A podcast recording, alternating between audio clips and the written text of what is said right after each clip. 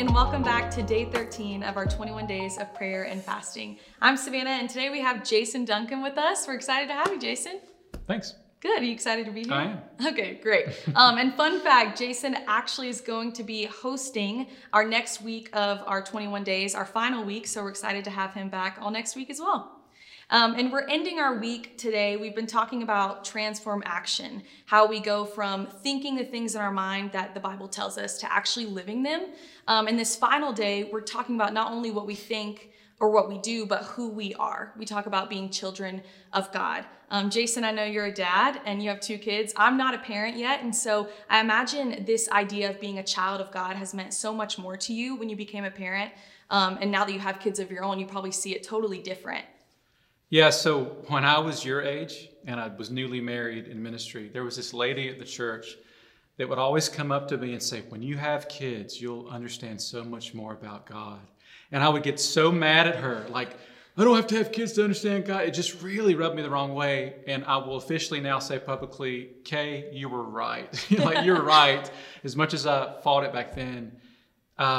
You know, the father analogy is kind of problematic these days, you know, and for me it was problematic because I didn't have a relationship with my dad really. And so having kids of my own and experiencing like my wife's dad and some other men in my life that were positive father figures really did shape my perspective or a broader understanding of how God loves us as his children. I know that when my kids come in the room, I might be talking to you and you might be very, very important, but you're not more important than my kids. You know, when Jack or Lucy comes in the room, I'm going to shift my direction, shift my attention to them and pay attention to them. And I feel like it's that way with God. He's God, so he doesn't have to drop what he's doing to pay attention to you because he can do it all. But it is like when I come in the room, he focuses on me. He loves me unconditionally because he's my father. He just, it's a great new way to understand it, having kids of my own. The way that I treat and respond to my kids, I believe God treats me that way and responds to me that way. Yeah, I think when you're saying that, it makes me think about my own relationship with God and being a daughter of God, a child of God. And sometimes I know I can get in this struggle of thinking, well, if I do more, if I'm perfect, then he'll love me more. He'll see me as more of a daughter. He'll bless me more. And while some of that can be biblical, that the Lord does honor faithfulness, I think we can get it confused sometimes and think that we have to do in order to earn God's love. And so our scripture today, one of the lines in it that really struck me when I was reading it was that we are children by faith. Mm-hmm. It doesn't say we're children by works and what we do, but by faith. So can you talk about maybe how that's impacted you? And I imagine there's so many people that struggle with that as well. What would you say to them? Yeah, so I mean, I grew up in Northeast Georgia in a Pentecostal church. So for me, it's like, especially as a teenager, it's like, what can I get away with and still go to heaven? Like, it's about the rules and following the rules. And if I do these things right, God will love me and accept me. You know, it was the fire insurance kind of faith, which I'm learning now. It's a relationship, right? It's not that. He loves me unconditionally. He calls me his child. No matter what I do, he'll love me. But I grew up with that other perspective. But I think about it like this. Jack or Lucy, most recently Lucy, because she's younger, will come to me and bring me like a craft project that she made at school, right? Or a card that she made me for Christmas or my birthday. And I love her. It's not like a professional card, you know what I mean? Like, it's not perfect. There are mistakes. She doesn't always color in the lines. It's usually clever and creative, but not perfect, you know?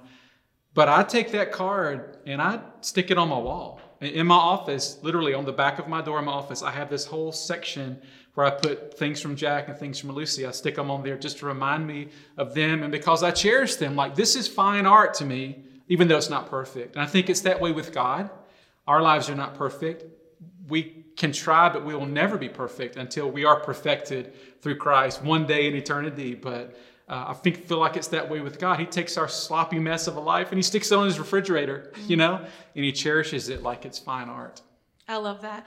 For those who are listening to this and say, Jason, that sounds so good. I want to do that, but maybe practically they don't know how to live that out. Can you give this some tips or some advice to how to practically live out a life as a child of God? Yeah, I think it's our perspective. We get a little twisted, which is really what we're talking about, how we see ourselves. We don't see ourselves the way God sees us.